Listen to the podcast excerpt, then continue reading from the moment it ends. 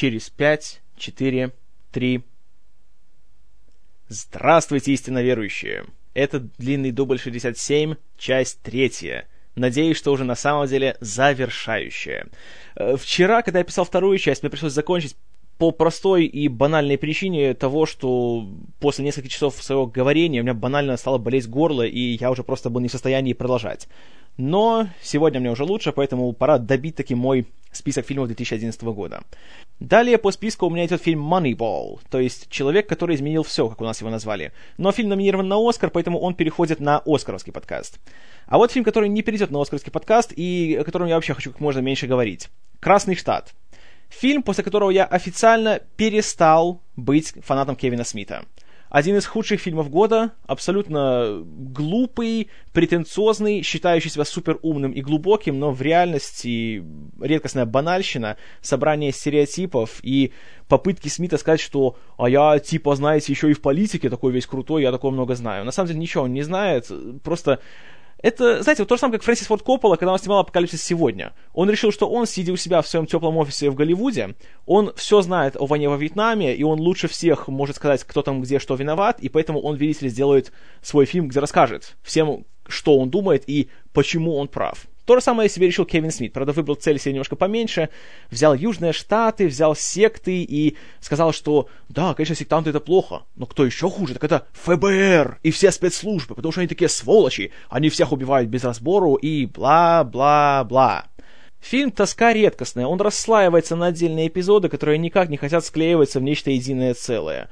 Все до боли претенциозно, есть куча монологов о том, какие, видите ли, все сволочи, какие все продажные, особенно в финале фильма, когда герой Джона Гудмана приходит и дает показания своему начальству, и те начинают буквально в открытую говорить, какие они все скотины, как они плевать они хотели на всех, с кем имеют дело, как бы они все их потом перестреляли бы, если бы только в СМИ их никто не показывал и тому подобное. Смотрится, как детский лепет. Видно, что Смит вообще понятия не имеет о том, что на самом деле происходит в этих самых и сектах, и в спецслужбах, и почему все происходит так, как происходит.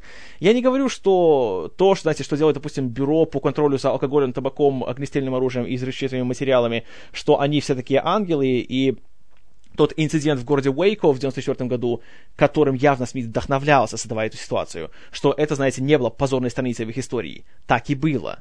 Но рассказывать такие вещи с таким вот подростковым подходом, в стиле, что вот сволочи и вот сволочи, один только я такой умный, знаете, это раздражает. Uh, набрал хороших актеров. Тут были Майкл Паркс, Мелисса Лео, Джон Гудман, Стивен Рут, которого не часто я вижу на большом экране, что очень жаль. Но все как-то настолько смотрится уныло, настолько как-то несобранно. Есть целая сцена, снятая одним дублем, где Джон Гудман, который играет этого самого федерального агента, у себя спит дома, ему по телефону зовет начальник, он поднимает трубку, и буквально такой слышим разговор. Алло, да, это я. Да. Угу. Угу, да, да, я, да, я помню, это было лет пять назад, но мы не нашли достаточно улик, поэтому не удалось довести все до суда. Да, мы никого не арестовали. Угу, да, но мы, у нас есть подозрения. Так вот минуты три идет, только со стороны Гудмана. И смотришь и думаешь, зачем вот это делать? Разумеется, чтобы Смит показал, что «Смотрите, какой я крутой независимый режиссер, я делаю все одним дублем, с Джоном Гудманом». А, вот так-то. Э, исключительно раздражает. Есть 10-минутная сцена, где Майкл Паркс, в которого очень влюблен Квентин Тарантино, ну и, конечно, его друг Кевин Смит тоже, где он стоит и выдает свою пафосную речь о том, как сегодняшний мир катится в ад. Повсюду есть геи, и все поддерживают, они стали нормой, поэтому весь мир стремится к апокалипсису. Поэтому мы его исправим и будем геев убивать. И смотришь понимаешь, ну, понимаете, я в 15 лет тоже такие вещи писал, как бы... Нет, я ничего против геев не имею, не подумайте. Я имею в виду, что у меня был такой, такой же подход, такой нигилистский ко всему, и считал, что все идиоты, только один я такой умный, я вижу проблемы, но зачем я буду искать решение? Ведь все и так идиоты, и все катится ко дну. Поэтому вот то же самое я чувствовал, когда смотрел «Красный штат».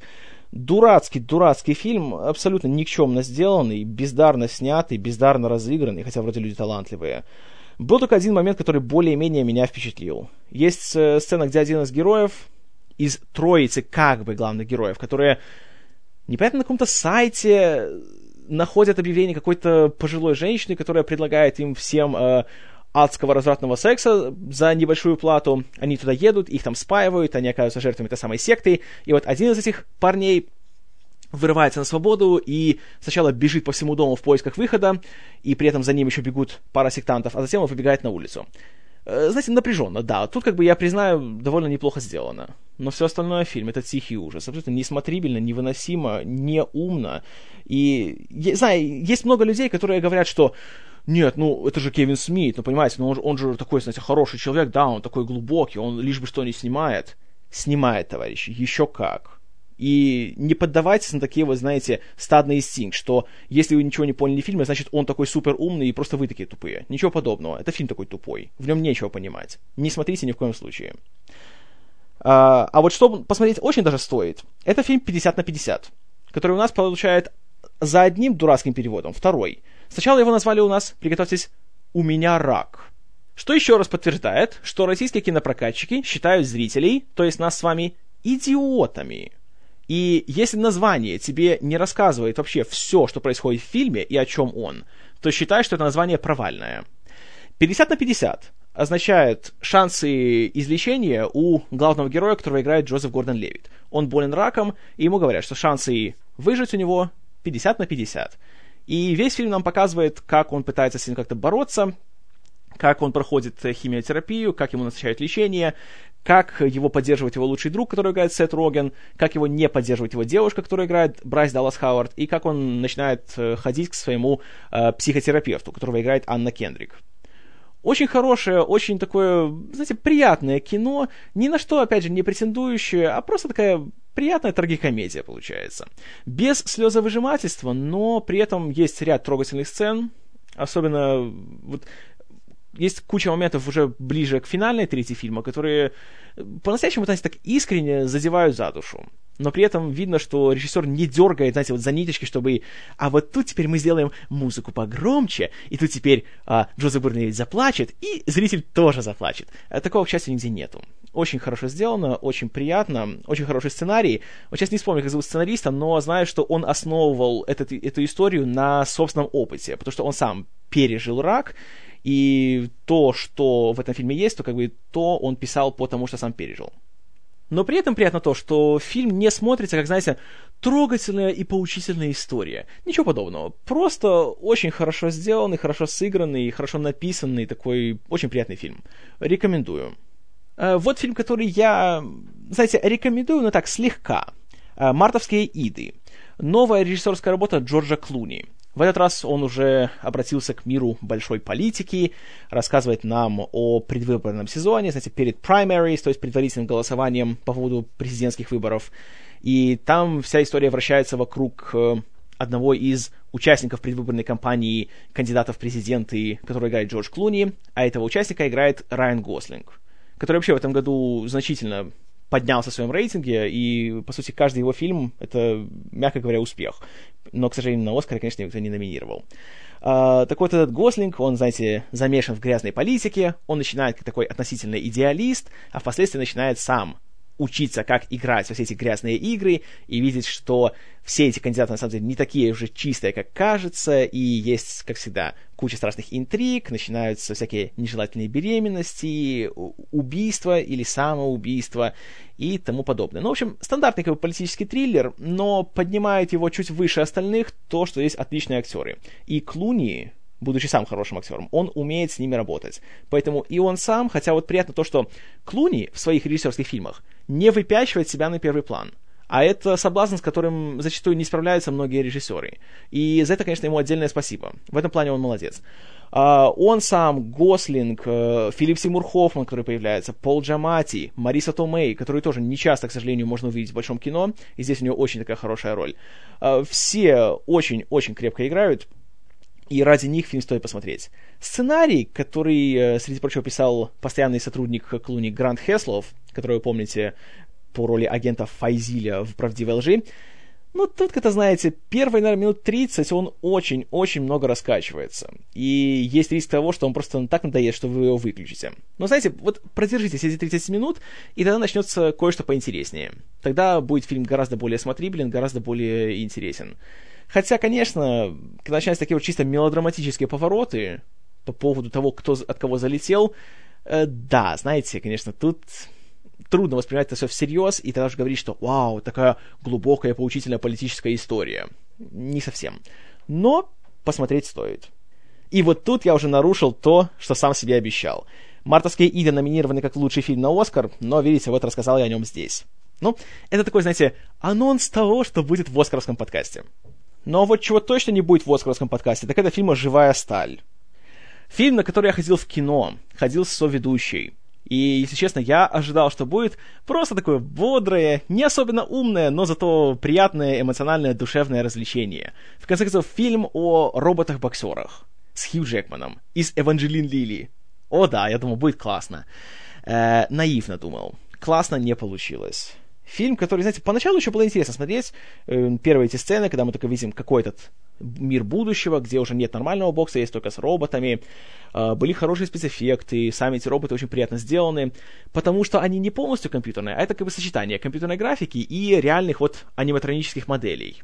Э, убедительно смотрелись, и в этом плане все сделано хорошо. Но как только начинается вся эта история о том, что у Джекмана есть сын, о котором он не подозревал, но он есть, умерла его мать, и теперь он должен о нем заботиться. И, разумеется, он этого делать не хочет, и он даже в суде готов отказаться от всех прав опеки, но при этом, ввиду разных обстоятельств, они остаются вместе. И если помнить, что исполнительным продюсером фильма является Стивен Спилберг, то так и знаешь, что к концу фильма отец и сын обнимутся, и они снова будут вместе, и они теперь будут неразлучны, и вот эти их совместные э, участия в промоции боксерских поединков, и эта их попытка сделать из спаррингового робота бойца, это воссоединит их. Э, это все бы еще хорошо, если бы был нормальный ребенок. Но ребенок, который в фильме есть, его играет Дакота Гойо, который играл маленького Тора в Торе, он настолько противный, он настолько какой-то... Эх, ему так и хотелось, знаете, хорошую такую оплеуху дать, как только он открывал свой рот. И он такой крутой, он весь такой, знаете, умный, он всех отчитывает, он такой остряк весь, он умеет управлять роботом, потому что он играл в японские видеоигры, поэтому знает японский язык. И... А, боже, нет. И самое дурацкое, когда они вот берут своего спарринг робота, который в точности повторяет движение его хозяина. И что они делают с ним, какая будет его фишка? Он танцует. Танцует всякий вот такой дебильный типа хип-хоп, типа R&B, под противную типа хип-хоп, типа R&B музыку, перед каждым своим поединком. В эти моменты я просто хотел себя удушить, когда смотрел это в кино. Это такой идиотизм, это настолько по-детски, причем в плохом смысле слова по-детски это просто ужасно. Причем эти все номера настолько затянутые, настолько вот как-то без огня поданы, это просто ужасно. Линия между отцом и сыном что-то никакущее. Все делается по шаблону, знаете, без какого-либо вдохновения. Все просто рутинно выполняют то, что уже было дел- сделано сотни раз до того. В этом плане не понравилось. Спецэффекты хорошие, да, но при этом логика сюжета, конечно, я и так на нее не надеялся, но получилось еще хуже, чем я ожидал. Ну и, разумеется, наглый плагиат, ой, простите, заимствование из сюжета Рокки, здесь настолько бросается в глаза, что просто как-то аж неинтересно становится. Вплоть до финала, где ну, разумеется, ведь герой Джекмана был претендентом на титул чемпиона мира в тяжелом весе, но он его не получил. Поэтому каким-то же образом он должен возместить потерянное. И, разумеется, что он делает в конце? Он использует робота как свой аватар, и таким образом он сам участвует в бою. И чтобы случайно кто-то из зрителей это не упустил, комментаторы в фильме так и говорят, он буквально сам сражается! Это настолько вымучено, это настолько неискренне смотрится, это настолько фальшиво, что просто противно становилось. И чтобы еще больше подчеркнуть плагиат, ой, простите, дань уважения Рокки, финал слизан в наглую. Э, спойлер! Разумеется, герой Джекмана и его робот проигрывают. По баллам побеждает большой злой японский бизнесмен, который непобедимый. Но, естественно, публика обожает Джекмана, поэтому он становится народным чемпионом. Эх, отвратительно. Дурацкий, дурацкий фильм, который я еле высидел в кино и никому, никому ни в коем случае не рекомендую. Там, конечно, есть Эванжелин Лили в шортах, но ее слишком мало. Слишком чтобы высидеть эти два часа. Вот что еще отвратительно в этом году. «Человеческая многоножка 2». Сиквел культового в некоторых кругах э, хоррора под названием «Человеческая многоножка» голландского режиссера Тома Сикса, который наделал шуму своей концепцией того, что э, в первом фильме был безумный ученый, доктор Хайтер, который играл человек с гениальным именем Дитер Лазер. Специально повторю. Дитер Лазер. Это самое клевое непорнографическое имя и фамилия в истории человечества. А, и у этого доктора Хайтера была безумная идея сделать себе многоножку из людей. То есть сшить трех человек, а, рот к анусу и сделать им общую пищеварительную систему. То есть он кормит первого человека, тот испражняется в рот второму, тот переваривает свои испражнения и испражняется в рот третьему, и вот таким образом они существуют. А, первый фильм при всей омерзительности своей идеи был достаточно сдержан, и какой-то особой ужасающести в нем не было. Плюс он был снят по всем шаблонам и клише жанра, что скорее см- смотрелось как э, такая, знаете, ненамеренная черная комедия, чем полноценный фильм ужасов. И там реально были смешные моменты, типа того, как когда доктор уже делает свою эту многоножку, и когда он э, кормит первого человека, и тот второй уже всеми силами старается себя сдержать от своего испражнения, то доктор бегал вокруг него и кричал «Feed her!» То есть Накорми ее! На таком хочешь не хочешь будешь смеяться. Во второй же части том Сикс послушал все комментарии насчет того, что фильм какой-то такой сдержанный был, нам не показали всего кала, крови и блевотины, которая была в первой части. Поэтому сказал, хорошо, я вам покажу. И показал во второй части, которая черно-белая, в которой уже 15 человек так вот склеиваются вместе, и показывает буквально, как извращенец по имени Мартин, насмотревшись фильма, то есть, да, первая человеческая многоножка — это фильм внутри фильма. В общем, он его насмотрелся и решил, что он сделает себе точно такое же. Плюс он испытывает какое-то странное сексуальное влечение к этому фильму. И когда он смотрит его, он мастурбирует, обмотав свой член наждачкой. Я не шучу. И это показывает крупным планом. Член, обмотанный наждачкой. А он собирает этих людей, среди которых, конечно же, есть беременная женщина, и с ней связан один из самых омерзительных моментов вообще в истории кинематографа, когда она как каким-то образом вырывается из всей этой цепи, она бежит на улицу, запрыгивает в машину, но, разумеется, вот незадача, она начинает рожать. Она за 5 секунд рожает, ее новорожденный падает под педали, и она его не видит, она давит на педаль газа, и, вы уже догадались, она раздавливает своего новорожденного ребенка. Без комментариев. И весь фильм реально показывает просто череду вот такого страшнейшего насилия того, как э, перед тем, как всех их сшить, причем он не сшивает этих людей, а он их банально склеивает стейплером. Вот опять же, рот к анусу. Перед этим он молотком выбивает зубы каждой своей жертве. Мы видим все это крупным планом. Мы видим, как он берет молоток, выбивает зубы, достает их изо рта. Видим, как его жертвы давятся при этом кровью. И, разумеется, когда он кого-то кормит, при этом еще дает кучу слабительного своим первым жертвам, чтобы те грандиозно испражнялись в рот своим последователям. Но и это еще не все. В конце, чтобы окончательно получить полный кайф от своего создания, наш главный герой Мартин обматывает себе член колючей проволокой и анально насилует последнего человека в этой черете. Вот я так, знаете, представляю себе человека, который подумал, вау, какое классное описание, скорее бы его скачать и посмотреть. Если здесь такие есть, то... М- да. В общем, «Человеческая многоножка 2» не смотрите, знаете, даже из любопытства, как это делал я, если вы думаете, что все это, знаете, так, о, клево, это будет испытание моей выносливости, не будет. Не смотрите ни в коем случае. Это просто пустая трата двух часов вашей жизни, как потратил я. Я потратил их за вас. Не повторяйте мои ошибки. Вот что еще абсолютно не рекомендую вам смотреть. Нечто. Как бы ремейк и как бы приквел классического хоррора Джона Карпентера 30-летней давности. Делал, правда, его уже не Карпентер, и никак он не был к этому причастен, а управлял всем этим делом продюсер ремейка «Рассвета мертвецов» Эрик Ньюман. И в этом уже была проблема. Оригинальный фильм, он медленный, он тягучий, для кого-то он даже занудный. Он очень так тихо, спокойно, понемножечку создает такую параноидальную атмосферу вот этого страшного инопланетного создания, которое принимает форму людей, которые оно убивает, и в любой момент, если ты окажешься с ним наедине, то считаешь, что тебе конец, и ты никогда не знаешь, кто теперь с тобой в комнате, нормальный человек или же предатель. И тот фильм, конечно же, был прекрасен, и его успех точнее культовый, потому что в прокате он провалился, не давал покоя, очевидно, этим самым продюсерам. И они решили, что а давайте-ка мы сделаем новую версию. Ведь теперь есть компьютерная графика, теперь мы сделаем его гораздо круче, кровавее и жестче. Ну вот и сделали фильм. Поручили его режиссировать э, человеку по имени Матайс ван Хайнинген. Судя по имени и фамилии, он голландец. И позвали на главной роли кучу нормальных, но не особо звездных актеров, таких как Мэри Элизабет Уинстед, Джоэл Эджертон, Адеваля Акинуя Акбаджи, Эрик Кристиан Олсон и еще пару людей помельче. И то, что получилось... Э, получилось плохо, откровенно вам скажу.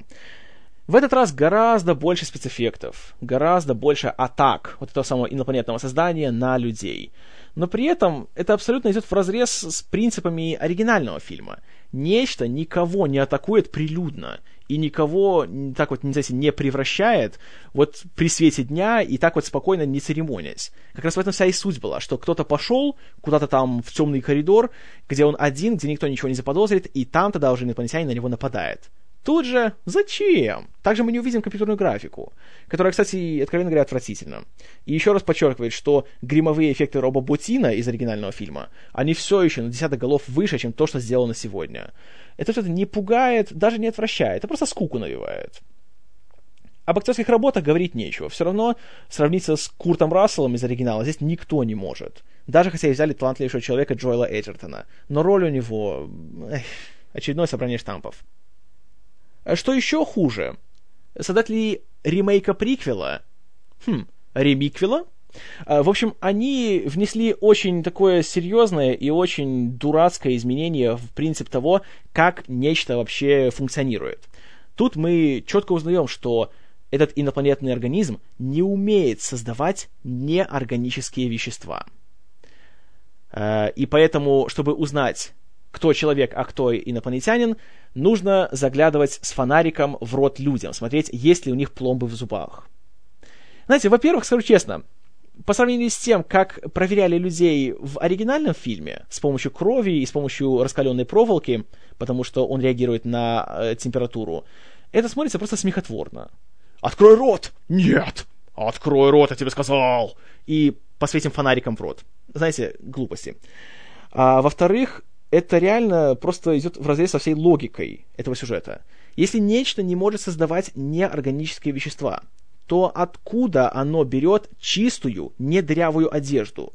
Потому что, как мы видим, нападая на человека, первым делом у него появляется какое-то гигантское щупальце, которое протыкает человека насквозь, заляпывает его кровью, и затем оно его поглощает.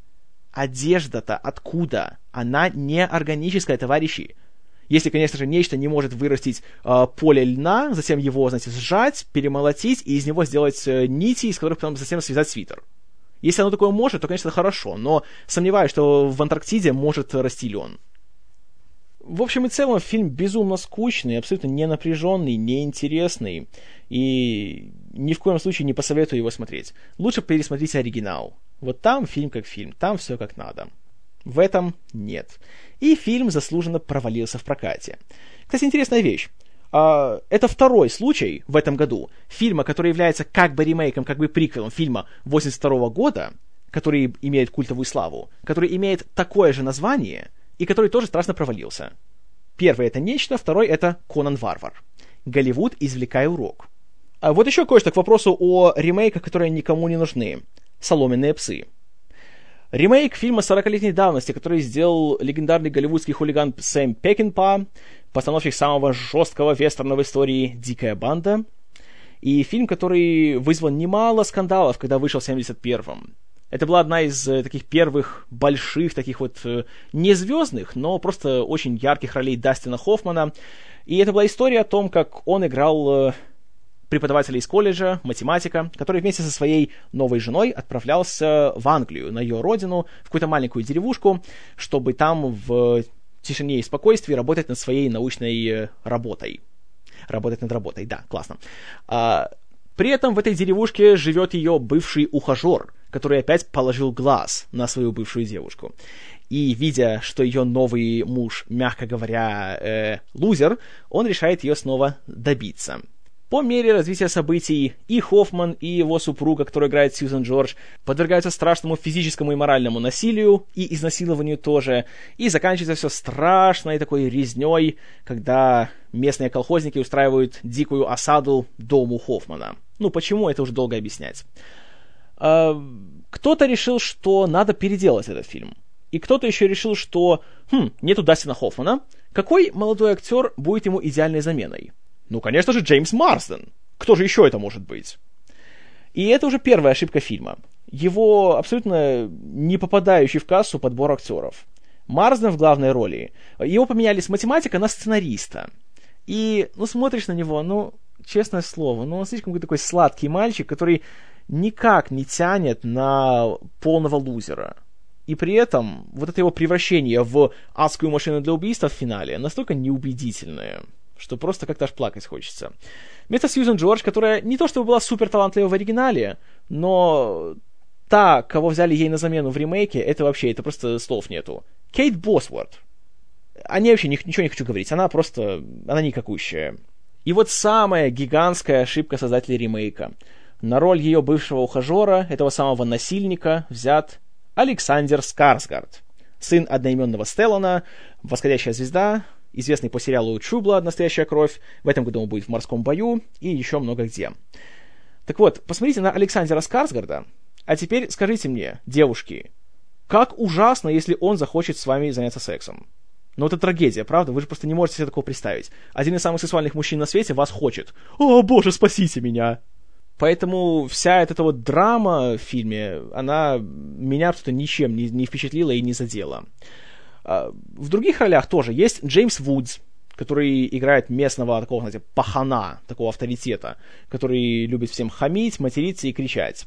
Вудс страшнейшим образом его переигрывает. Такое впечатление, что режиссер просто к нему даже не подходил. Он просто пришел на съемки и давай, что ему взбредет, то и делает. Опять же, смотрится... Не смотрится просто. И в оригинале еще был умствосталый персонаж, которого играл замечательный человек Дэвид Уорнер. Талантливейший актер, очень недооцененный, на мой взгляд. Э, кого же взяли ему на замену в ремейке? Доминика Персела. Помните сериал «Побег»? Там был такой Линкольн Бэрроуз. Вот это он.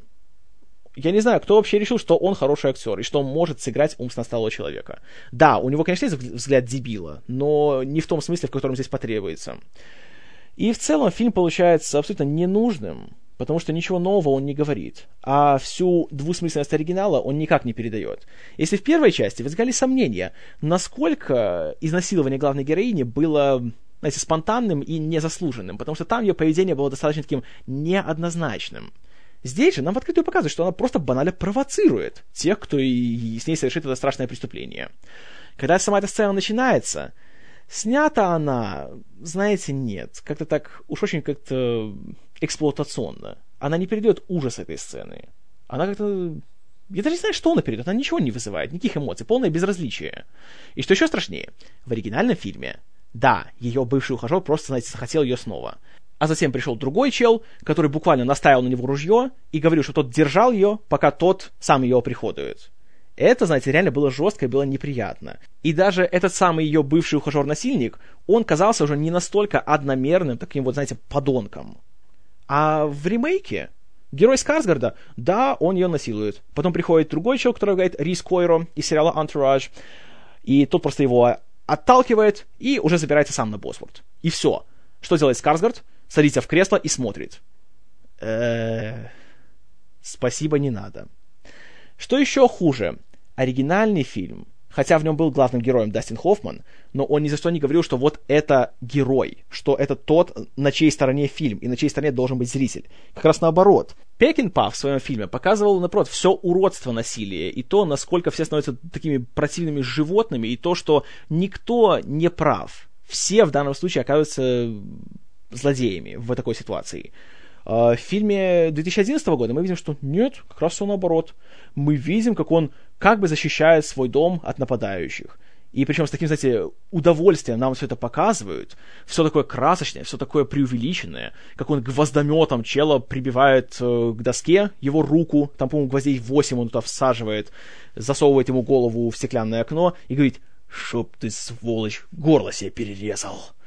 Э, затем был элемент с капканом в оригинальном фильме, но он был просто такой маленькой частью всей этой большой сцены. Здесь же это едва ли не главный инструмент убийства. И что самое противное, в финале, чем все заканчивается, разумеется, большой дракой между Мартином и Скарсгардом. которая снята по всем канонам дурацких боевиков 80-х, вплоть до того, что главный злодей толкает главного героя на пол, тот ползет от него, а тот медленно, с чувством и наслаждением идет за ним. Затем он садится, переворачивает его, приставляет ему пистолет к голове и ждет достаточно долго, чтобы подошла главная героиня сзади и наставила на него ружье и успела его пристрелить.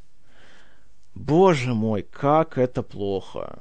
Знаете, тем, кто считает э, этот фильм хорошим, посмотрите оригинальный фильм. Вот все, что я вам могу сказать о фильме «Соломенные псы». А тем, кто его не смотрел, я говорю так держать. Не смотрите ни в коем случае. А теперь снова возвращаемся к теме ужасов. Паранормальная активность 3. Он же паранормальное явление 3. Я уже как-то говорил, по-моему, в прошлом выпуске, что «Паранормальная активность» — это тот хоррор-сериал, который нужно было завершить после второго фильма. И третья часть только это подтверждает уже видно, что авторы высосали все, что можно из своей этой концепции, знаете, статичной ноч... камеры в ночном видении, которая показывает, как в кадре, в котором 10 минут ничего не происходит, в последние 2 секунды что-то хлоп! И «А, как это страшно! А, убегаем отсюда!» И теперь все возвращается уже обратно в 80-е. Это приквел, хотя вторая часть тоже была приквелом. То есть это приквел приквела. И теперь все это смотрится как-то настолько, не знаю, натужно, как-то настолько неестественно. Первый фильм, он брал своей оригинальностью, брал своим необычным подходом. И брал тем, что снято было за гроши, и главный вопрос был, боже мой, как они это сделали? Нет, это вообще вот классно было. Второй фильм уже был снят за гораздо большие деньги, большие масштабы, больше героев, гораздо больше моментов, где все тихо, тихо, тихо, а потом все так громко и тишина. И это уже смотрелось, скорее говоря, скучно. Просто повторение пройденного. Третья же часть, это уже... Знаете, как даже говорить ничего не хочется. Просто ну, скучный. В этом вся проблема. Я смотрел весь фильм с каменным лицом. Ни один момент меня абсолютно никак не впечатлил. Хотя видно, что да, довольно интересно сделано. Некоторые кадры, так знаете, вот есть момент, где камера устанавливается на основу от вентилятора, и таким образом она так движется вот справа налево, слева направо. Так вот очень медленно такие панорамы делает. И есть довольно такой интересный кадр, так довольно с воображением снятый, но при этом, ну, понимая, что реально это дело не потому, что вот эта часть, знаете, истории, и это может быть интересно, а просто потому, что надо было что-то такое вот придумывать. И надо было как-то перещеголять первые два фильма. Поэтому, к сожалению, получилось очень, очень неинтересно. И те, сколько там, час двадцать или час тридцать, что фильм идет, я ни в коем случае не рекомендую тратить на этот фильм. Если совсем уже не втерпешь, пересмотрите оригинальный фильм. Или, если хочется чего-нибудь такого, знаете, из цикла э, хоррор, снятый на камеру от первого лица, посмотрите лучше «Последнее изгнание дьявола». На мой взгляд, гораздо удачнее сделано, и гораздо с большей фантазией и с большим э, толком. А «Паранормальная активность 3» нет, не рекомендую. И то, что будет четвертая часть, я уже не знаю, что там будет в ней. Э, приквел приквела приквела. Хотя, говоря по правде, я и не хочу знать, что в ней будет. Но фильм собрал еще сотню-другую миллионов долларов, так что что я знаю. В то же время, вот есть очень хороший фильм, который как бы триллер о чем-то сверхъестественном, как бы такие есть хоррор-мотивы, но при этом, на самом деле, просто очень толково сделанная психологическая драма. Называется Take Shelter. У нас вроде назвали его «Укрытие». Очень приятный такой э, маленький, кстати, независимый фильм. Появился он э, впервые на фестивале Sundance и затем его выкупили для ограниченного проката в США. Чертовски эффектная история от человека, который играет Майкл Шеннон из сериала Boardwalk Empire «Подпольная империя», которому начинает казаться, что он видит знаки приближающегося апокалипсиса в виде гигантской бури, гигантского страшного шторма с ураганами и там всем остальным, и таким маслянистым темным дождем. И он сам не уверен, реально ли это какие-то видения, или же просто он сходит с ума при том, что у него есть мать, у которой была шизофрения, и поэтому весь фильм вот строится все напряжение на том, что мы не знаем, правда это все или нет, кажется ему, или же на самом деле что-то есть. И что еще хорошо, фильм очень правдоподобно показывает нам, какие последствия вызывает такая вот его мания. Потому что, когда он видит, что, о, будет страшная буря, значит, надо делать? Надо строить свое ураганное убежище. У него семья, скажем так, не самого большого достатка, плюс у него есть немая дочь, которой нужно провести операцию. Для этого нужны большие деньги, нужна страховка. Э, для этого нужно, чтобы его профсоюз заключил э, договор с э, там, медицинской компании или что-то такое. В общем, чтобы ему предоставили эту страховку, благодаря которой можно будет сделать операцию. При этом у него есть жена, которая говорит Джессика Честейн, которая тоже очень беспокоится за своего мужа, и ее это немножко все напрягает. И для того, чтобы построить себе бомбоубежище, ему нужны деньги. Чтобы были деньги, он тут берет себе кредит в банке. Но у него и так куча долгов и небольшой заработок, из-за чего начинаются страшные проблемы в его семье. Причем абсолютно, знаете, бытовые, казалось бы, банальные – но вот это как раз и, и очень хорошо в фильме показано. То, что, да, конечно, может быть, знаете, такой супер сверхъестественный триллер о приближающемся конце света и так далее, но живешь ты как бы в реальном мире, и тут есть реальные проблемы. Это очень хорошо сделано. Чертовски хорошо. Благодаря, в первую очередь, актерам. Майкл Шеннон, Джессика Честейн и все остальные. Еще, кстати, интересно, появляется актер Шей Уигом, который тоже снимается в «Подпольной империи». И все смотрятся просто на ура. Фильм очень хорош, он, самое главное, что он не затянут, в нем каждая сцена очень эффектно поставлена, эффектно разыграна, и у него есть очень-очень хороший финал. Он такой, как бы сказать, то, что называют открытым, потому что могут быть разные его интерпретации. Но то, что он эффектный, и то, что я думаю, что он никого не оставит равнодушным, это гарантированно. «Укрытие» я очень горячо рекомендую. Очень хороший фильм. Он кому-то может показаться, знаете, медленным, занудным и так далее, но если вы любите, знаете, фильмы, которые вознаграждают ваше терпение, посмотрите обязательно. Нужно смотреть его внимательно, вдумчиво, не торопясь, но поверьте, он того стоит. Говорю по своему опыту. Отличный фильм. Еще осенью вышел новый анимационный фильм DreamWorks «Кот в сапогах», спин от Шрека. Но любой, кто знает меня, знает, что я презираю фильмы о Шреке, и «Кот в сапогах» я благополучно проигнорировал. Он у меня есть, но я не хочу его смотреть. Просто, просто не хочу. Уж простите вы меня. А зато из анимации я посмотрел другую вещь, которую практически все проигнорировали, как в США, так и в основном мире.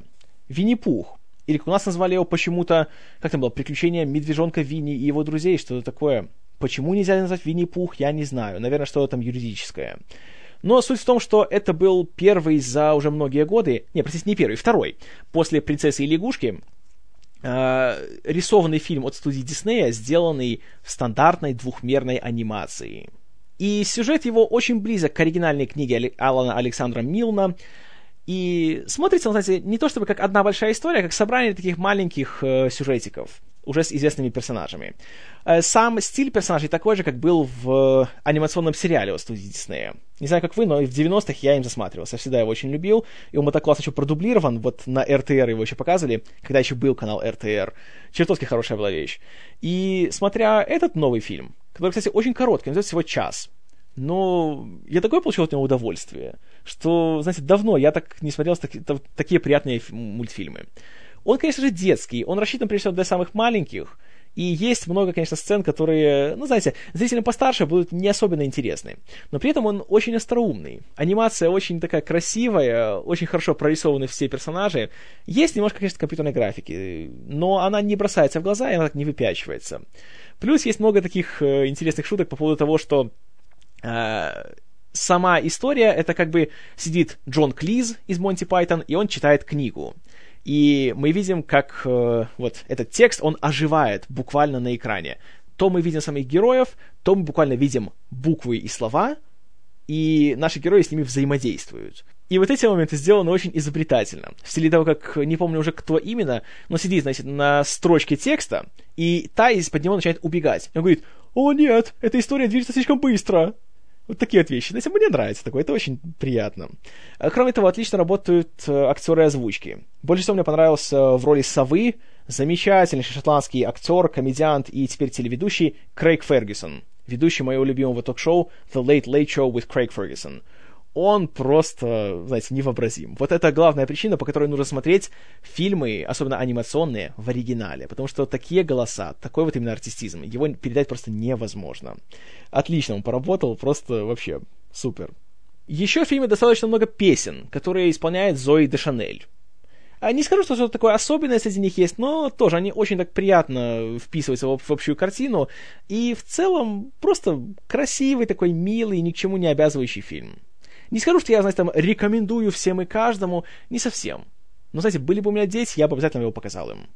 Просто такое приятное, такое красивое, доброе кино. И уж точно гораздо полезнее посмотреть Винни-Пуха, какому-нибудь ребенку, не знаю, лет 8-9, чем какого-нибудь Шрека 29,5. Но, ладно, об этом не будем. Еще один фильм, который я посмотрел и очень пожалел об этом. Он называется A Very Harold and Kumar 3D Christmas. У нас я не знаю, как его назвали, потому что вроде у нас официально его не выпускали. Но это было примерно как очень трехмерное Рождество с Гарольдом и Кумаром. Именно с Кумаром, а не с Кумаром, как часто у нас называют. А, третья часть, э, культовая в некоторых э, кругах, комедии «Гарольд и Кумар уходят в отрыв». Помните такой? Там в главных ролях Джон Чо, который мистер Сулу из нового Стартрека, и Кэл Пен, доктор Катнер из сериала «Доктор Хаус», и работник Белого дома при администрации Барака Обамы на сегодняшний день. А, такая типичная, знаете, укуренная комедия, только в этот раз посвященная как бы Рождеству. Пошлятина несусветная, причем очень безвкусно снятая и поставленная, и сделанная в 3D. Разумеется, они решили постебаться над 3D, и поэтому каждые 5 минут что-то вам тычут прямо в экран. Причем, разумеется, это что-то будет максимально пошло. Например, есть такая сцена, где э, главные герои укуриваются и представляют, что они анимированы из пластилина. И, разумеется, что делает один из них? Расстегивает челинку, достает свой гигантский пластилиновый член и тычет его прямо в камеру. Причем, я не шучу, гигантский пластилиновый член прямо в камеру. Не смешно, не обаятельно, не интересно. Одна была надежда на то, что будет хорошо, когда появится Нил Патрик Харрис. Потому что, если кто не в курсе, если вы думаете, что воскрешение его карьеры началось с сериала «Как встретить вашу маму», вы ошибаетесь. Оно началось именно что с Гарольда и Кумара, который выходит в отрыв. Там у него было эпизодическое появление в роли самого себя, когда он реально обстебал весь свой э, экранный образ и всю свою карьеру, и тогда подумали, что «Хм, а может, стоит обратить на него внимание. И тогда уже у него началась эта вот вторая волна в его кинокарьере. Но в третьей части даже он получился просто противным. Реально перегибают с пошлятиной и... Ну как-то вообще, я не представляю, кто пошел смотреть этот фильм на Рождество, потому что праздничного настроения в нем никакого нету. Даже тот же «Плохой Санта», который, в принципе, я не люблю, скажем честно, но даже там как-то была атмосфера Рождества какого-никакого. Пусть даже фильм ненавидел этот праздник, но в конечном итоге хоть как-то он старался, не знаю, настроить на что-то положительное своего зрителя. Здесь же даже не пытаются его создатели. Поэтому реально просто полтора часа выброшенные на воздух. Если у вас были такие мысли его посмотреть, знаете, типа там, а, что там есть время, свободный вечер, знаете, там, с пацанами посмотреть, не надо. Не понравится вам, я вам гарантирую. Что еще вряд ли понравится кому-либо, ну, кроме, конечно, 13-летних геймеров-анонистов, это фильм The Immortals — который у нас назвали «Война богов. Точка. Бессмертные». Фильм, который тоже мы смотрели с соведущей. К сожалению, мы не можем вместе о нем рассказать, но я долго не хочу задерживаться.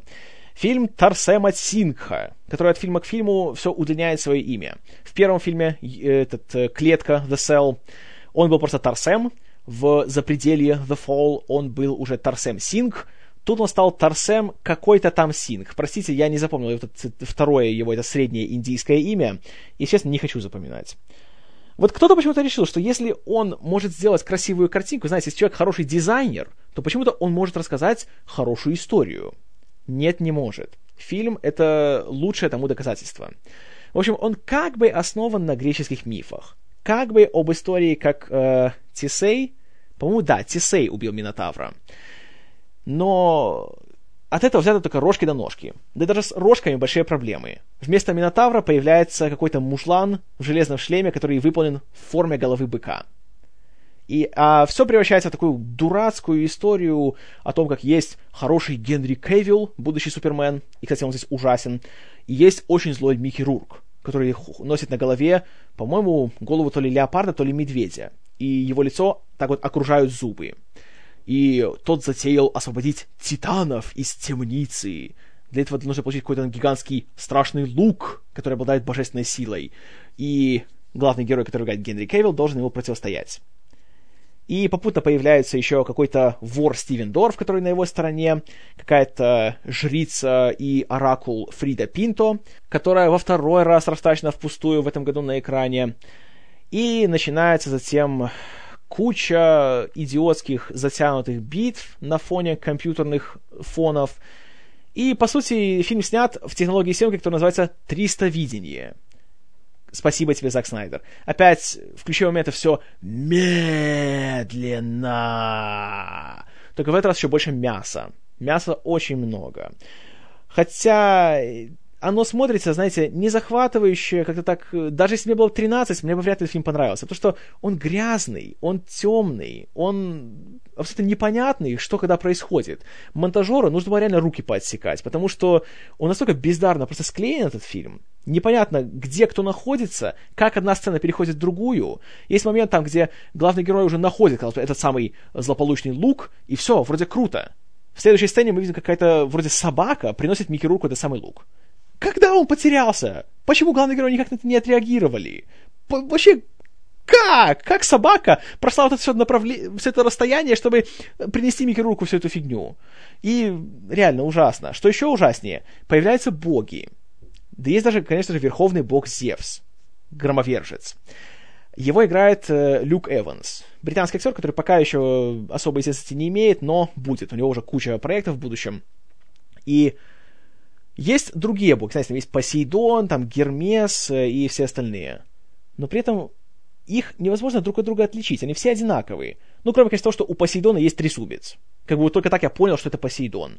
В реальности думаю, что, вау, ну это же боги, ну у них же есть супер божественные силы, плюс они такие, знаете, у них у каждого своя уникальная сила. А нет. Когда они появляются, наконец, в конце, они просто бегают и всех тесают. И при этом они же боги, они бессмертные. Э, нет, не бессмертные. Их э, убивают как котят спустя пять минут. Титаны. Знаете, вот когда я слышу слово титан, я думаю, что-то, знаете, большое, такое внушительное, масштабное.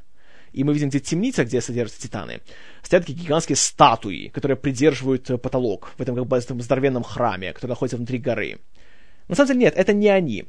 Титаны — это такие какие-то упыри, которые похожи на каких-то страшных зомби или постаревших голумов, которые стоят и все держат арматуры в зубах в этом гигантском кубе.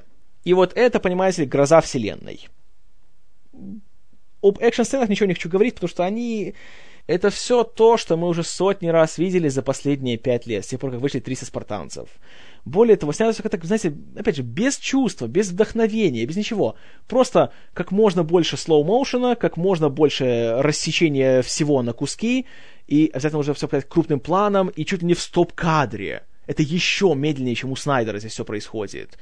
И есть идиотский момент, когда в финале греки, защищаясь от армии Микки Рурка, уже собираются разбегаться, но тут появляется Генри Кевилл, который считает им пафосную речь, бла-бла-бла, соберитесь вместе, бла-бла-бла, вместе мы сила, бла-бла-бла, давайте все вместе. И так дебильно смонтировано. Он говорит предложение, один чел поднимает щит. Он говорит предложение, пять челов поднимают щиты. Он говорит предложение, кто-то стучит по щиту. Он говорит еще предложение, все стучат по щиту. Итак, предложение стук, предложение стук, предложение стук. Я сидел и думал, они что, сейчас еще брейк-данс начнут танцевать? Ну и что окончательно меня добило. У богов есть доспехи. У них есть доспехи с сосками. Доспехи с fucking сосками. Очевидно, Бэтмен и Робин никого ничему не научил. Особенно Тарсема Синха. И самое обидное, что, черт побери, с таким первоисточником, с древнегреческими мифами, можно вот такое кино сделать, если просто следовать тексту, а не сделать ту порнографию, которую сделали здесь. Абсолютно неинтересно, не креативно, не изобретательно, бездарнейшим образом снято. Э, костюмы в фильме просто ужасающие. Мы каждые пять минут только задавались один вопрос. Что у них на голове? герои реально ходят с абажурами на голове. Знаете, это такие костюмы, что даже человек-кусткамера Леди Гага сказала бы, что это чересчур. Поэтому просто отвратительнейший фильм.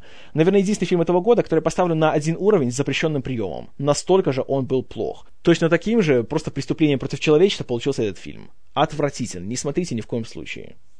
Если же вам хочется, знаете, э, адского насилия и разврата на фоне древней истории античной, Посмотрите лучше сериал «Спартак». Там все это есть, причем гораздо более жестко, но при этом еще и гораздо более интересно. И там есть, знаете, такие вещи, как хорошие актеры, интересные персонажи, интригующие сюжеты. Все то, что абсолютно отсутствует в фильме «Бессмертные». Дальше еще один фильм, который я плевался в этом году, который я еле досидел до конца. «Меланхолия» товарища Ларса фон Триера. Сейчас сразу, я уверен, как только вы услышали, что я плевался от, от меланхолии, найдется куча слушателей, которые сразу напишут мне, что все, ты окончательно доказал нам, что ты ни в чем не разбираешься, ты полный идиот. Э, знаете, думайте так, думайте себе на здоровье. Фильм от этого меньшим калом не стал. Два часа фильма, в котором ничего не происходит. Где ходит куча хороших актеров, в том числе Кирстен Данст, Александр Скарсгард, Стеллан Скарсгард, Джон Херт, Кифер Садерленд, Шарлотта Гинзбур и еще куча-куча людей — и все это замаскировано под какую-то, знаете, суперглубокую психологическую драму. И историю о конце света, которая происходит в первые 10 минут. А, знаете, я уверен, найдется куча претенциозных эстетов, которые будут говорить, что нет, ты что, ты не понимаешь, ты просто недостаточно умственно развит, чтобы увидеть всю тонкость мотивов и, и всяких высоких материй в этой истории. Знаете, если это считается, что я не развит, да, я тогда не развит. Потому что искать вот в этом вот какие-то, знаете, глубинные течения, простите, им просто жалко своей жизни. Фильм реально, как я уже говорю, ничего не происходит. В первой половине у Кирстен Данст и Александра Скарсгарда происходит свадьба, на ней все идет не так, как запланировано, и он от нее уходит. Во второй половине Кирстен Данст лежит в коматозе, а Шарлотта Гинзбург, которая ее сестра, пытается ее расшевелить. И параллельно прилетает новая планета, и которая устраивает всем глобальный абзац. Все, вот весь фильм. Фильм уже наделал шуму на Канском фестивале, Кирстен Данст получила награду за лучшую женскую роль. Хотя, если честно, я не знаю за что. Я думаю, это скорее была не награда, а моральная компенсация. За то, что ей приходилось играть трупа вот в течение вот тех нескольких недель, что снимался фильм. Абсолютно пустое, никчемное зрелище, которое... Да, да какое-то зрелище, нет тут зрелища некрасивый, неинтересный, претенциозный до боли фильм, который я не знаю, кому даже его рекомендовать. Знаете, я боялся, что когда буду смотреть «Древо жизни», что я на нем засну и буду плеваться от него, потому что там, знаете, нет никакого сюжета, там, в принципе, ни о чем фильм. Только ходит мутный Шон Пен и рассуждает о происхождении вселенной. «Древо жизни» смотрел как прикованный. Потрясающий фильм. Меня просто задел вот просто знаете, до глубины души. Я думал, что, ну, если мне понравилось «Древо жизни», то «Меланхолия» тоже должна понравиться. Хе, наивный. Нет, не понравилось абсолютно. Дурацкий, дурацкий фильм, просто пустая трата двух часов вашей жизни. Нет, есть, конечно, я уверен, большая группа людей, которые посмотрят и скажут, что «О да, да, это прекрасно, это лучший фильм года, он такой, знаете, тонкий, глубокий, психологичный, те, кто его не понимают, это идиоты, а вот мы такие хорошие, потому что мы его посмотрели, и вот это так круто». Но эти люди не слушают мой подкаст, а если и слушают, то недолго. Но, к моему большому счастью, далее пошла череда фильмов, которые доставляли мне исключительно положительные эмоции. Первый из них — это «Потомки» Александра Пейна. Один из главных фаворитов на Оскары в этом году, о котором я расскажу вам в Оскаровском выпуске. Скажу лишь, что фильм мне очень-очень понравился, очень приятный. Дальше, конечно, вышли новые «Сумерки», но я сам себе уже давно дал обещание вам также, что ни слова о них я говорить не буду, пока в конце года не выйдет последняя часть, и тогда я сделаю один большой, грандиозный обзорный выпуск обо всей так называемой саге «Сумерки». Об этом ни слова. А вот фильм, который меня порадовал просто сверх всякой меры, причем больше, чем я этого ожидал. «Маппеты». Когда-нибудь я обязательно сделаю о нем отдельный выпуск, поэтому тут скажу просто вкратце очень красивый, очень смешной, остроумный, добрый, веселый, такой, знаете, задорный фильм, одновременно старомодный и при этом очень современный.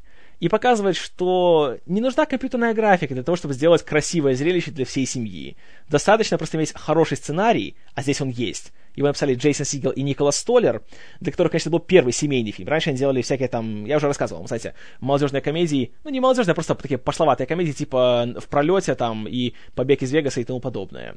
А здесь вот просто я от Сигела такого не ожидал. И как сценариста, и как от актера, потому что он играет главную роль в фильме. Вот просто излучая такую просто положительность всем своим э, существом. Он как актер, и все остальные тоже ему подстать. Что еще приятно, фильм добрый, но это не значит, что он не смешной, как и в случае с эльфом. Шутки очень остроумные, очень такие, знаете, броские, рассчитаны больше даже на взрослых зрителей, чем на детей. Но есть такие, знаете, смешные вещи, типа того, что э, по сюжету, как бы вот э, группа маппетов, они уже разбежались, потому что их телевизионное шоу имеет очень низкие рейтинги, никто их больше не делает, поэтому они разбрелись все по миру кто куда. Кермит, главный из них, вот это, знаете, легендарная лягушка, он, конечно, богатый, потому что имеет много гонораров, отчислений и всего остального, но он одинокий. И он живет в большом таком поместье, но оно пусто. Даже прислугу мы там почти что не видим. И это, знаете, так очень напоминает гражданина Кейна. Такая вот грамотная, такая красивая, такая визуальная отсылка. Мисс Пиги, э, претенциозная свинка, которая тоже была второй главной героиней, теперь работает в Париже. Она главный редактор французского издания Vogue. И у нее есть секретарша, которая играет Эмили Блант. Что, конечно, совсем не отсылка к «Дьявол носит Прада».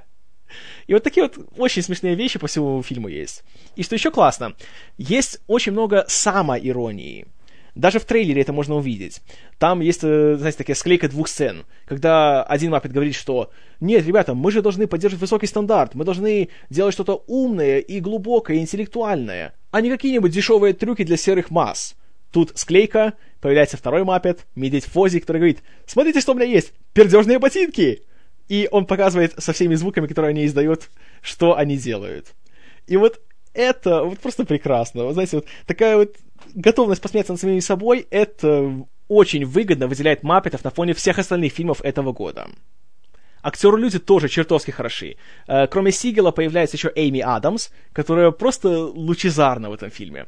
В роли страшного злодея появляется Крис Купер, который даже немножко рэп читает в фильме, причем очень хорошо его читает, реально смешно.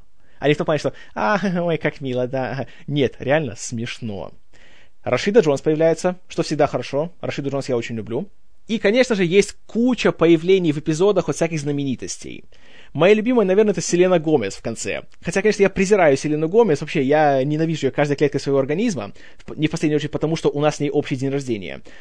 Но она появляется в финале фильма и говорит, э, слушайте, я вообще не знаю, кто вы такие, но просто мой агент сказал мне сюда прийти гениально. Вот все, уже за одну эту сцену я готов сказать, что «Маппет» — это лучший фильм года. Я просто обожаю его. Я его смотрел от начала до конца с гигантской улыбкой на лице, и просто волшебный фильм. Я не ждал, что такой восторг у меня он вызовет, потому что, в принципе, как-то никогда не был фанатом «Маппетов», и в детстве у меня не было возможности их смотреть, а когда уже стал постарше, как-то уже не было желания. Но черт побери, какой красивый, просто такой приятный, добрый, такой теплый, яркий, солнечный фильм.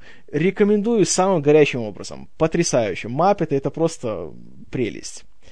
Но, как я уже говорил, жизнь несправедлива, и Маппеты вышли в одно и то же время с долбанными сумерками, которые собрали 700 миллионов, Маппеты собрали по миру 100 миллионов. Поэтому, конечно же, сиквелов к Маппетам не будет. Но, по крайней мере, слава богу, что хоть этот фильм сделали.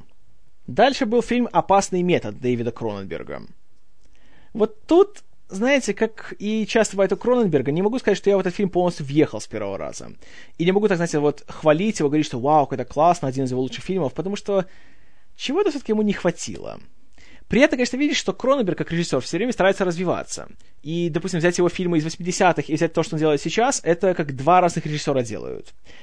Тут, конечно, он продолжает свою любимую тему э, анализа темных сторон человеческой души, в данном случае буквально, потому что рассказывает, как я уже вам помню, говорил в прогнозном выпуске о взаимоотношениях Зигмунда Фрейда, Карла Юнга, и особенно фокус делается на последнего, и о том, как он пытался как-то расширять грани психоанализа, не в последнюю очередь благодаря своей безумной русской пациентке, которая играет Кира Найтли с дурацким акцентом. И фильм, скажем так, э, как-то трудно даже о нем говорить. Его, наверное, надо пересмотреть будет еще, а может даже и не раз, чтобы вот реально как-то постараться понять, что вообще он в себе несет. Ну, скажу так, я фильм, кстати, не понял, поэтому даже не могу сказать, рекомендую я его или нет, но он, знаете, оставил некоторые впечатления. А, как всегда, у Кроненберга все очень красиво снято, очень интересно подано, очень хорошие актеры не все, конечно, потому что Найтли, откровенно говоря, какая-то она здесь не очень. Она переигрывает, у нее в оригинале страшнейший акцент, который очень отвлекает, поэтому как-то не очень. Но все остальные, э, Виго Мортенсен в роли Фрейда, Майкл Фассбендер в роли Юнга, и еще появляется Винсан Кассель в роли еще одного какого-то там, по-моему, ученого, но, тоже психолога, но вот, простите, не помню его имя. Очень хороши, очень впечатляют, но вот как-то так, знаете, не могу больше ничего сказать о фильме, потому что надо просто очень внимательно его пересмотреть. Но то, что любопытно получилось, да. И то, что стоит его посмотреть, если особенно вы знаете творчество Кроненберга и любите его, я думаю, что не пожалеете его потраченного времени. Продолжая тему Майкла Фассбендера, художественный фильм «Стыд», который вместе с тем же опасным методом был показан на фестивале в Венеции, где за него Фассбендер получил награду как лучший актер первого плана – В фильме герой Фассбендера страдает сексуальной зависимостью. То есть он не представляет свою жизнь, не может ни дня прожить, чтобы кого-то не заиметь, или не заниматься анонизмом, или не смотреть порнографию на своем рабочем ноутбуке, из-за чего впоследствии на работе ему немножко достается. И он не получает наслаждения от всего этого. Для него это просто вот именно как именно что зависимость, как просто обязанность, то, что он должен сделать, хочет он или не хочет. И попутно к нему еще приезжает его сестра, которая играет Кэрри Маллиган, которая тоже, мягко говоря, не совсем уравновешенный человек.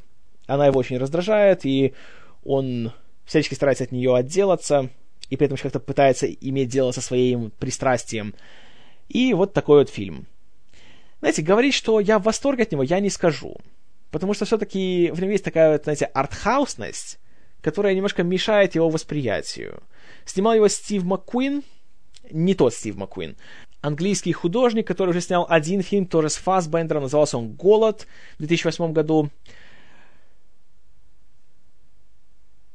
И в стыде, конечно, есть много моментов, которые видно, что делается просто вот потому, что хотели их сделать, знаете, немножко так повыпендриваться. Он снят такими большими, длинными дублями, без всяких там склеек, с одного ракурса, э, по большей части без грима, зачастую используется естественное освещение, музыки почти в фильме вроде даже и нету, ну, в общем, знаете, такой как бы суровый реализм. Это все сделано очень качественно, и Фасбендер особенно, он, он чертовски хорош. Вот, знаете, все, вся похвала, которая ему доставалась за эту роль, и то, что все прочили ему Оскара за это, абсолютно заслуженно. Фильм сам может немножко знаете, такой мутноватый, не всем понятно, что пытаются сказать этим фильмом, кроме того, что просто реалистично показать вот что такое сексуальная зависимость, а не только, знаете, идеальная отмазка для любого изменщика. Но вот не могу сказать, что фильм, знаете, меня так вот зацепил, и я хочу его пересмотреть. Но, знаете, сделано качественно, достойно. Вот ради уже игры главного актера посмотреть стоит. Но учите то, что ничего, знаете, эротичного в нем нету. Даже и намеков никаких. Все очень натуралистично, очень так непричесанно.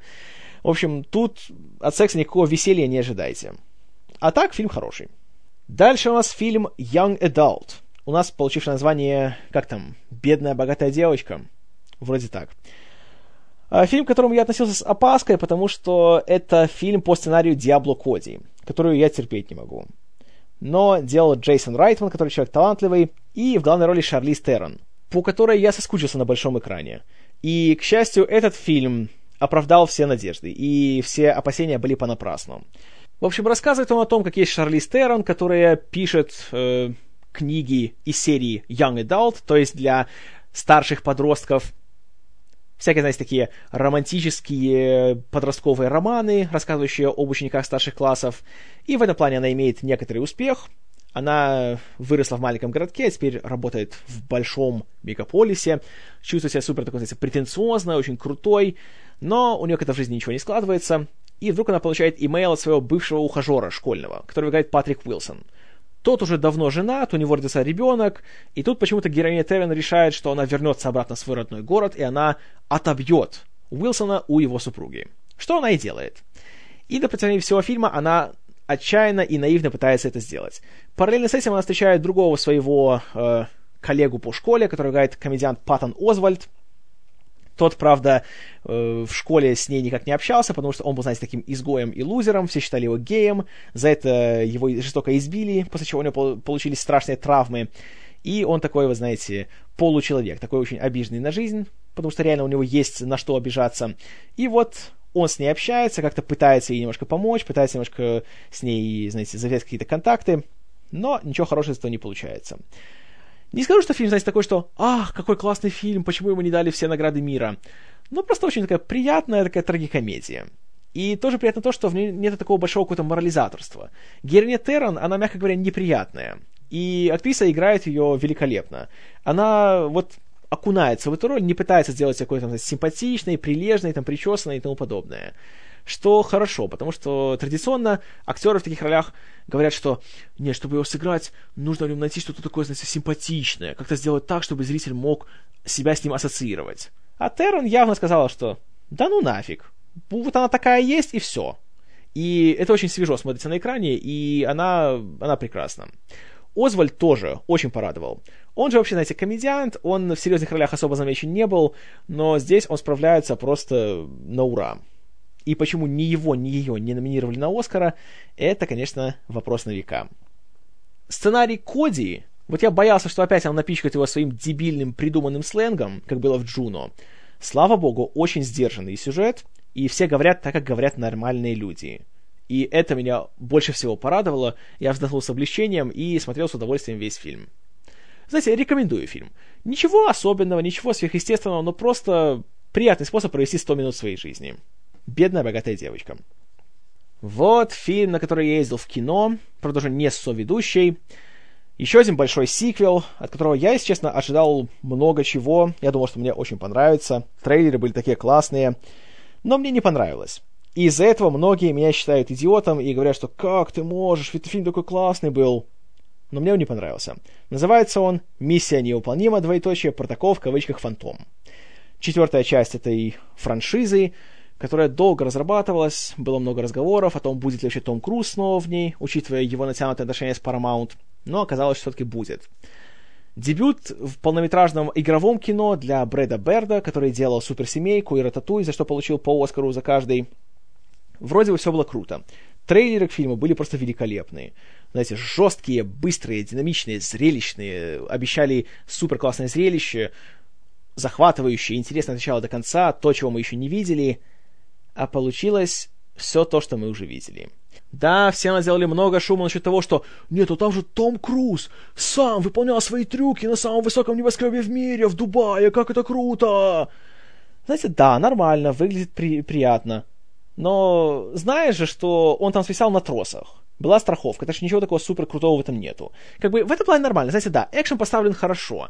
Э, Берт, в отличие от всех своих современников, отказался от э, камеры Паркинсона, что сейчас делают все, кто делает экшен, потому что это было сделано в фильмах о Борне, это было успешно, потом все стали обезьянничать. Он стал делать наоборот. Камера плавно движется, мы все всегда разборчиво видим, все нормально смонтировано, все хорошо. Проблема в том, что фильм абсолютно клинический сценарий. Я, конечно, понимаю, что это, знаете, шпионский экшен, и от него не стоит ждать чего-то там очень супер логичного, но здесь все просто переходит все пределы. Причем я был готов закрыть глаза на логические ляпы, но в трейлере мне обещали, и лозунг фильма, рекламный его слоган был «Плана нет, поддержки нет, там ничего нет». То есть мне говорили, что агентство, вот это Impossible Mission Force, то есть э, группа «Миссия невыполнима», расформирована. Президент США объявляет Итана Ханта, героя Круза, и всех его поплечников террористами, потому что его подставляют в Москве, взрывается Кремль и так далее. Кстати, все говорили, взрыв Кремля такой зрелищный. Нет. Его весь показали в трейлере, и все, потом черный экран. И нам говорят, что все, теперь Кукуруз остается один, никакой поддержки, и как хочешь, так и вертись. Вот только Том Уилкинсон в роли твоего начальника оставит тебе целый вагон всяких прибамбасов, и у тебя будет чисто случайно все возможные гаджеты, которые тебе могут понадобиться. Причем такие, знаете, типа, есть э, контактная линза со встроенной фотокамерой. Или есть эти самые перчатки, с помощью которых он может приклеиться к стеклу, чтобы карабкаться по небоскребу. И еще куча супер навороченных фантастических гаджетов. Кроме того, их объявили террористами. Есть Круз, есть Джереми Реннер, Пола Паттон и Саймон Пегг, которого в этот раз гораздо больше, чем в третьей части. И он как бы смешной, но меня он больше раздражал, чем смешил. Хотя я люблю Саймона Пегга, но здесь он просто эх. И, разумеется, у них есть куча одежды, у них есть куча денег, чтобы они спокойно путешествовали по всему миру, чтобы не было никаких проблем с пересечением границ, хотя их объявили террористами. Конечно же, их никто не ищет, особенно в США, их ищет только Владимир Машков, который работает на ФСБ. Причем поразительно то, что сначала, в одной из первых сцен фильма, уже вот в Москве, Машков на полном серьезе посылает людей, чтобы те расстреляли Ханта и всех его поплечников вообще вот просто, знаете, жестоко так вот. Его машина там срывается с моста в реку, и все трупы, и все хорошо, это нормально. А затем он что-то ходит, э, с этим Хантом что-то разговаривает, э, там куда-то его вводит, вместо того, чтобы просто взять и его пристрелить. Но Чё это я придираюсь? Там же какой экшен классный. Знаете, нормальный экшен, не спорю. Но вся проблема фильма в том, и это, как я уже говорю, проблема всего экшена в этом году. Это смотрится как два часа того, как кто-то играет в видеоигру. И говорит себе, вау, как классно, ой, как это круто, какая графика, какое управление, а, какие классные разнообразные миссии. но тебе поиграть не дает. И второе описание для этого фильма — это как фильм о Джеймсе Бонде без Джеймса Бонда. Потому что Том Круз, знаете, он хороший актер. Когда есть хороший режиссер, который может сказать ему «стоп», и сказать ему, что нужно делать, а что не нужно. Здесь же Круз продюсер, то есть он начальник. И ни один режиссер ему не станет ничего указывать. И теперь Круз, очевидно, он понял, что э, после провала «Рыцаря дня» Круз, который все время лыбится, уже никому не интересен. Поэтому он стал Крузом, который все время хмурится. Весь фильм. Он весь такой, «Ух, я серьезный экшенмен, потому что я хмурюсь. Получай, Мэтт Деймон. Я тоже так могу». Знаете, не может. Абсолютно неубедительно, неинтересно. Есть еще большая проблема. Злодей в фильме просто смехотворен. Играет его Микаэль Ньюквист из, из э, шведской девушки с татуировкой дракона. И видно, почему Ньюквиста взяли в фильм. Потому что Стеллан Скарсгард был занят. И с ним тоже абсолютно логика всякая отсутствует. Сначала он пробирается в Кремль, абсолютно, знаете, без всякого грима, без ничего, проходит мимо всех камер, всех контрольных пунктов, никто его не узнает. И он взрывает Кремль. А затем мы узнаем, что внезапно он оказывается каким-то супер э, лево-радикальным политиком из Швеции, который хочет начать новый мировой ядерный апокалипсис.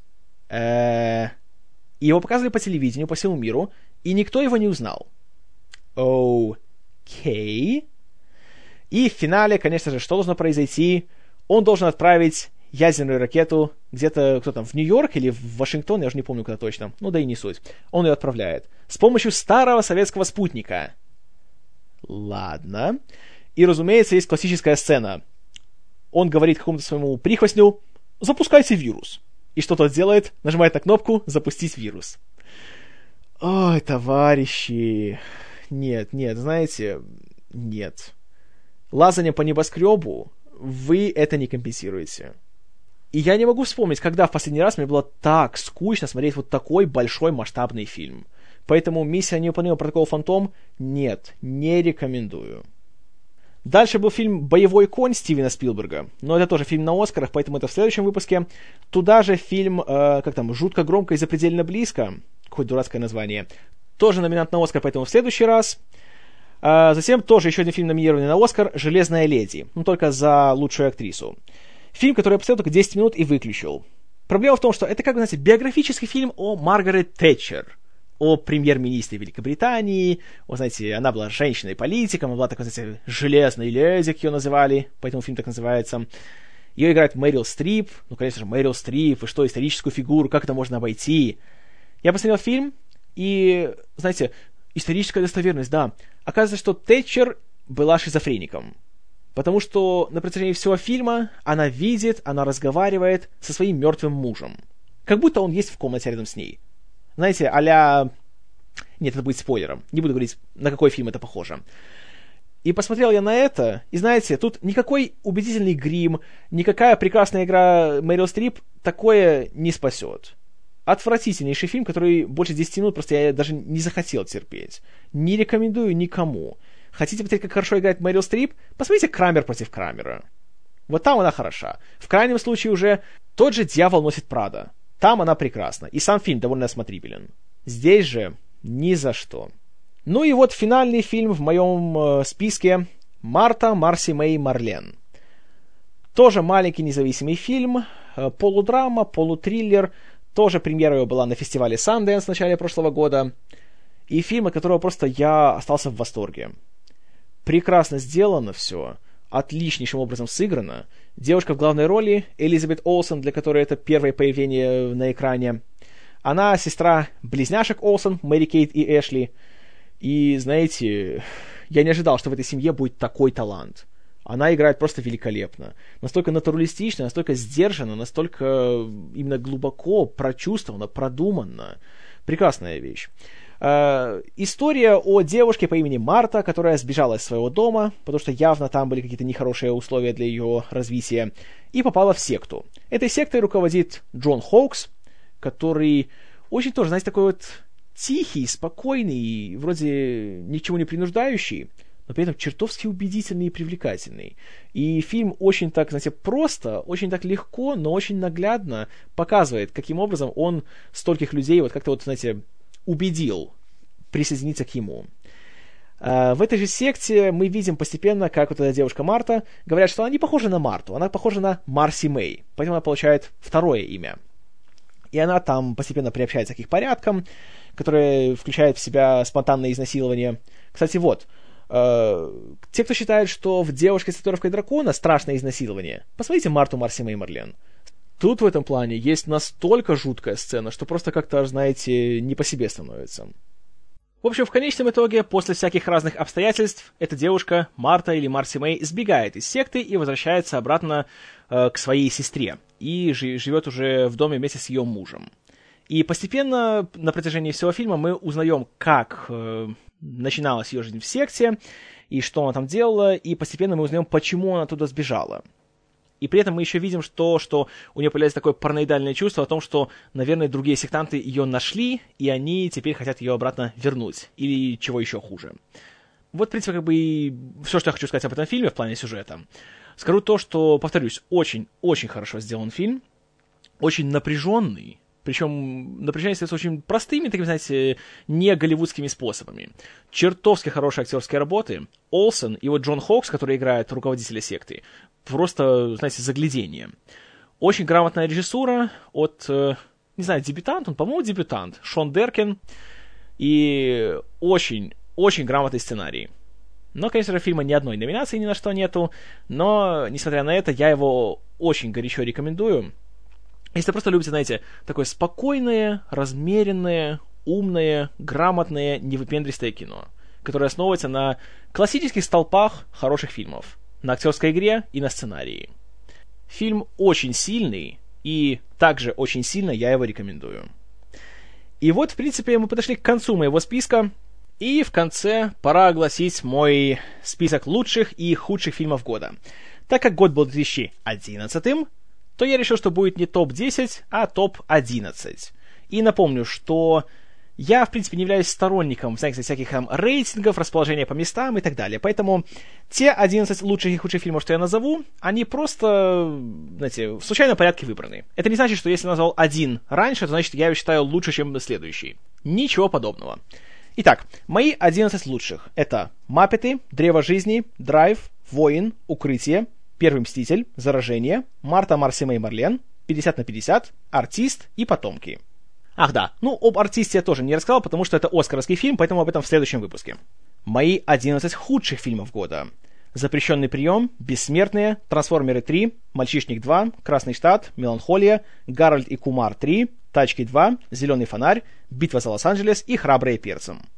Вот и все. Наконец-таки подвел я итоги 2011 года, и теперь мне уже не нужно будет залпом смотреть десятки фильмов каждый день, и я неимоверно счастлив по этому поводу.